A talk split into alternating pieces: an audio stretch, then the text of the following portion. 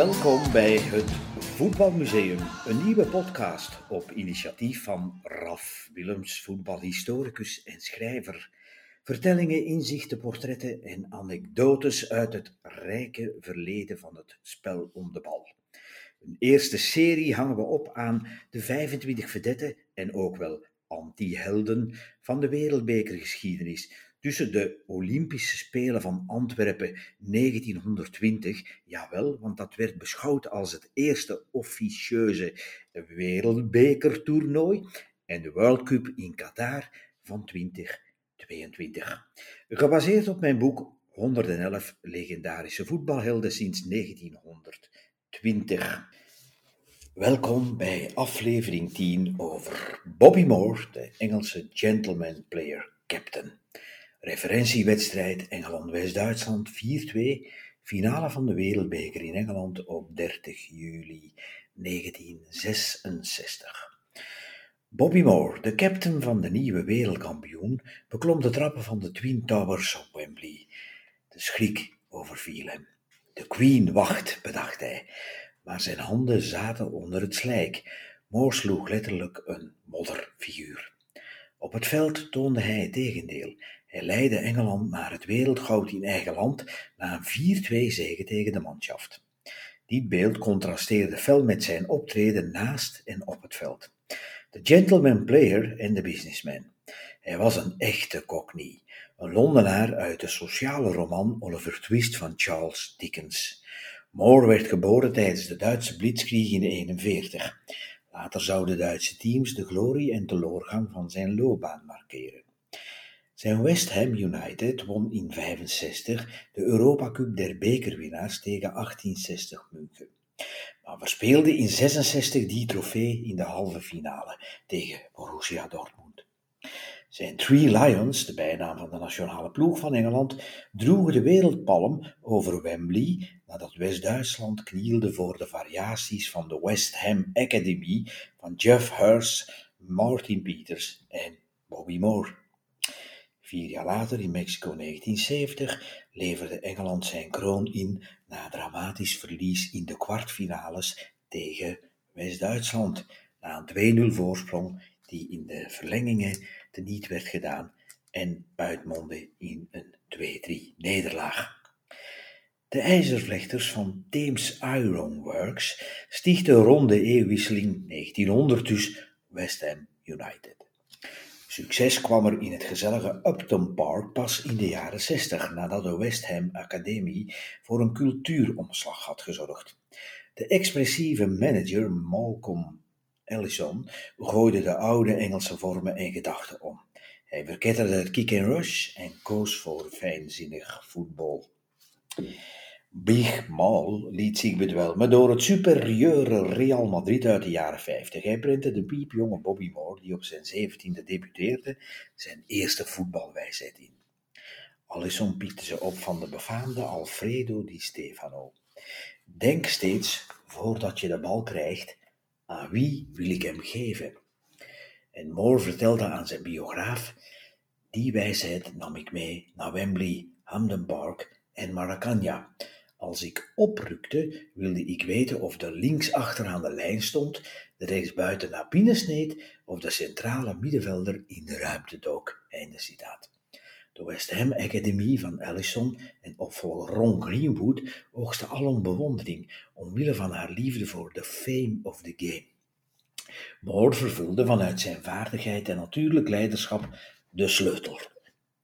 Hij slingerde voortdurend tussen de uitersten van het leven. De straatjongen, voorbestemd voor de Sociaal-Democratische Labour Party, bekeerde zich op zijn twintigste tot de conservatieven.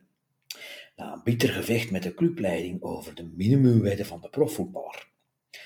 Hij tielde Upton Park uit de grijsheid en schonk de club haar eerste trofeeën in 1964 FA Cup en 1965 Europa Cup 2. De Engelse voetbaljournalisten beloonden zijn bekoorlijke optreden met de uitverkiezing tot speler van het jaar in 1964. Maar de ziekelijk jaloerse coach van Moore, Greenwood, beschuldigde hem ervan dat hij de club ondermijnde en hield spelers en bestuur thuis van het feest. Ik zag niemand van West Ham, geen enkel bekend gezicht. Dat griefde me zeer diep, schreef Moore later in zijn memoires. De Engelse voetbalcultuur kende de positie van de vrije verdediger van het Oostenrijkse wonderteam en de magische Magyaren niet.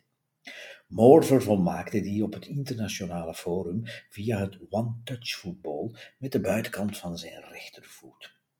Hij studeerde dit methodisch in. Zijn zwakke punt, een compleet gebrek aan snelheid, camoufleerde hij met uitgekiend positiespel.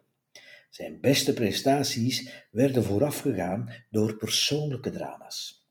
De afstandelijke Moor, men noemde hem a king without a friend, hield de dag voor de wereldbekerfinale van 66 de legendarische goalgetter van Engeland Jimmy Greaves door zijn emotionele crisis, toen deze, gekrenkt na zijn verwijdering uit het elftal, het trainingskamp verliet. Tijdens de wereldbeker in Mexico 70 speelde Moore zijn beste interland tegen Brazilië na een onterecht verblijf in een Colombiaanse cel op beschuldiging van winkeldiefstal. Pelé gaf hem de accolade van beste verdediger ter wereld. maar na Wembley 1966 greep Moore telkens naast het goud tijdens beslissende confrontaties met de Joegoslaaf Dragan Zajic. Excuseer, EK 68 halve finale 0-1. De West-Duitsers Gert Muller, WK 70 kwartfinale 2-3 en Günther Netzer EK 72 halve finale 1-3 en tenslotte de Pool Vlodek Lubanski die Engeland zelfs in de voorronde van het WK 74 eruit knikkerde met 0-2. Bobby Moore werd de eerste society voetballer deinend op de golven van de Golden Sixties. Het echtpaar Moore viel graag op in het gezelschap van Vips en raakte zelfs bevriend met de jonge Margaret Thatcher. Hij kleedde zich stijlvol en studeerde goede manieren in. Zo zei hij zelf daarover in public: I never forgot who I was, the captain of England. Hij kwam zelfvoldaan en onaantastbaar over, begreep de marktwaarde van het voetbal en stortte zich in zaken met de Bobby Moore Company. Die draaide zeven dagen per week en achttien uur per dag en verdrievoudigde zijn inkomsten. Hij werd echter ook een doelwit van gangsters. De Londense onderwereld bedreigde hem met de dood en Scotland Yard verijdelde de ontvoering van zijn kinderen. In liefst 108 interlands en 543 wedstrijden voor West Ham United etaleerde hij wijsheid en welvaart. Ook in zijn onverwachte gevecht met de kanker. Bobby Moore.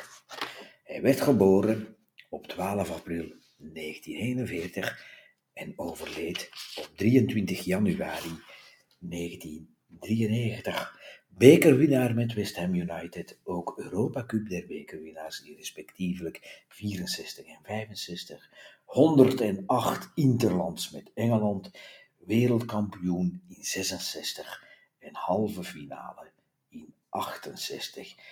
Zes keer winnaar van het British Home Championship.